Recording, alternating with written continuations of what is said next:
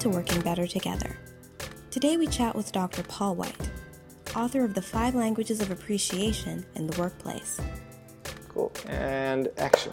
Can you see me okay, by the way? It's a bit dark on my side. It's Yeah, yeah, yeah. No, no, you're good. Brilliant. Okay, cool. Uh, thanks a lot for joining us today, Paul. Uh, we're really excited just to find out more about your background and how you got so involved in uh, just improving the appreciation in the workplace. Sure.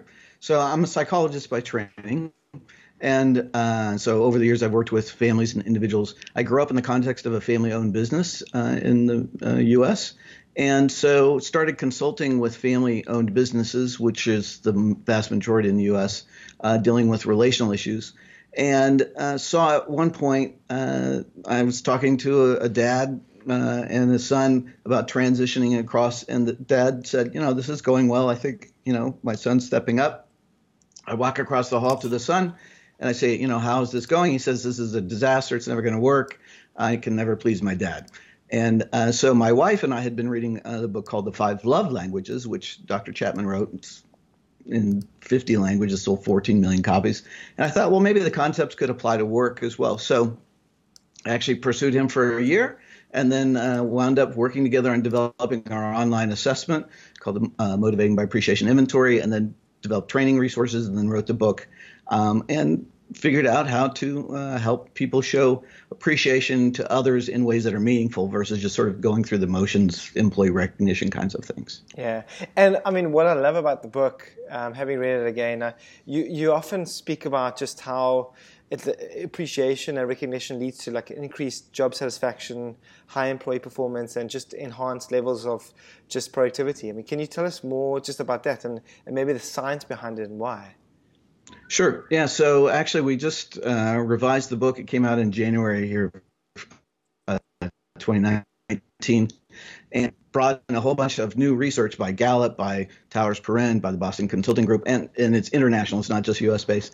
And cite over 50 research studies in there that show that when team members feel valued, good things happen. I mean, that uh, clearly turnover uh, reduces, which is a huge, you know, cost saving. Uh, absenteeism, we know that productivity, one study shows uh, that uh, productivity increases 18% from the, the, the, top quartile to the bottom, 25%, and that profitability increases 22%. And so, um, and you know, it's not just about making people feel good. I mean, that's a nice uh, thing, but yeah. we want healthy relationships and people work together better. There's less conflict over stupid little things that sometimes otherwise would sort of you know, offend people.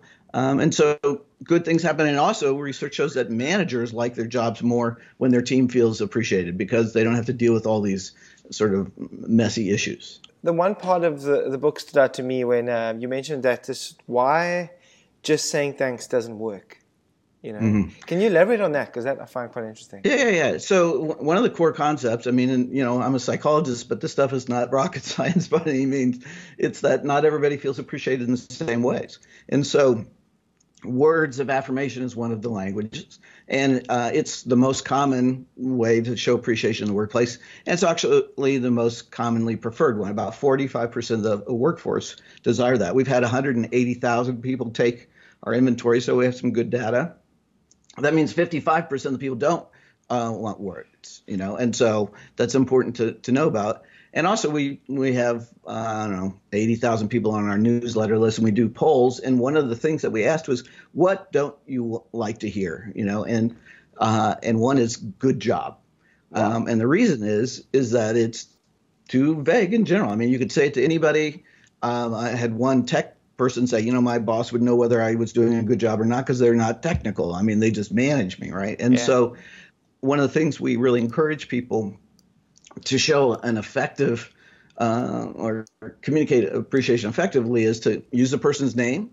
Uh, we'd like to hear a name. If you're writing it, spell it right. You know, yeah. that's helpful. Uh, be specific about what it is that they did or are doing that you value. It's like, hey, thanks for getting your reports to me in on time. And then the third part is uh, why that's important, either to you, to the organization, your clientele. And most people miss that. And so the more specific you can be, uh, uh, the better results and the more sense that they'll have it's really genuine. Uh, so what you're saying is that people just are tired of just the, hey, thanks for the job well done. If you're going to give yeah. appreciation, try and be as genuine as much as possible. Otherwise, rather, rather not give it at all. Yeah, because otherwise it undermines it. And the other thing is, I mean, there are people that don't value words. I mean, there's sayings like "words are cheap." Don't you know? Don't tell me you uh, you know appreciate me. Show me. And so that's why we have the other languages, including you know quality time, acts of service, tangible gifts, which is not you know bonuses and raises, and we can talk about that, and then even physical touch, which sort of ties into y'all's high five kind of thing. Wow. And, and so what you're saying is it's not enough just not enough just um, saying it. It's just uh, the, the actions are just as important as the words. Absolutely. I mean, over half of the employees, you know, value some other way of being shown appreciation than words, and that's why a lot of employee recognition programs don't work. It's just, you know, sort of. In fact, our research shows about 40% of the workforce in the U.S. I don't know about other places on this one, but don't want to go up in front of a large group to be, uh, you know, shown recognition appreciation. They just they don't want it. I had one leader, she said she got the Employee of the Year award and she spent the 15 minutes prior to getting the award in the bathroom throwing up. I mean, it was just like, eh, really anxiety producing for her. Eh, do you think it's because of anxiety or do you think they actually don't want the, the glory and the fame for it? Yeah, there's different reasons. Uh, one is, you know, just not wanting the focus and attention. Sometimes they don't want uh, to receive credit for what their team did. Mm. Uh, lots of times they're afraid of going up and tripping, or they have to say something, or people are going to judge them for what they're wearing. Um, and for others, it's just they're they're private and they just don't want that kind of focus. Yeah, I can see where most companies get it wrong. I mean, tell me, what do you think is the most common trait for companies getting this appreciation and recognition wrong in the workforce? What do you, what do you think is the, the, the most easy thing to fix? The easiest thing well, to fix, you know, in, in practically. Oh well, the easiest thing to fix or the biggest. Uh, I mean, what they do is it's that it's generic. It's yeah. the same thing for everybody, um, and that it's uh, highly public. It's verbal and gifts. And gifts, you know, nobody's going to give it back. But our research shows that gifts are only valued by six percent of the employees as far as the main way they want to be shown appreciation. And in talking to people, it's they say this it's like if i never hear anything if nobody ever stops by to see how i'm doing uh, if i never get any help when i'm you know maybe focused on a project and need some help and they give me a gift you know it feels pretty superficial. The other thing is when people do value gifts they want it to be personal and that's where most places really get it wrong. It's like plaque certificates the same gift card to everybody whatever.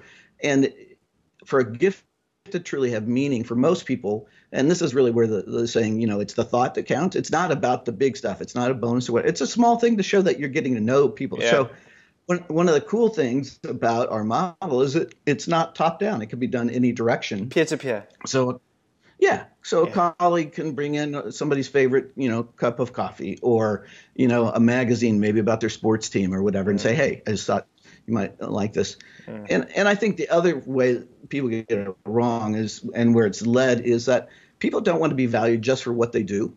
Uh, recognition for performance is a good thing if designed and implemented well. Mm. But most of us, I think all of us, are people besides just production units, right? And so people resent that they only hear good things when they meet or exceed standards because there's times in life where you know, we have lives outside of work. And if you have a, a sick spouse or you're dealing with a senior uh, parent or a teenager out of control, it impacts work.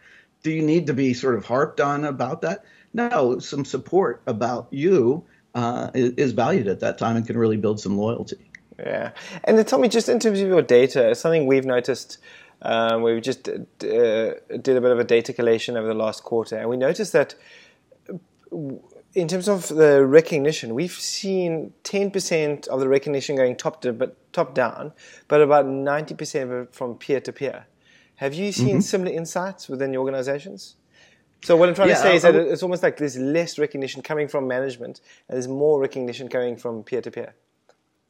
Yeah, well, part of that I think recently is because there's some structure and uh, ways to do that. And so, but I would say, I mean, we did some research uh, comparing millennials to older employees and how they wanted to be shown appreciation. And clearly, there's a trend for younger employees that they value appreciation uh, from their colleagues more. In the, in the past, um, there was a saying that people don't leave a job, they leave a manager, right? Yeah. That they can't stand their supervisor, right?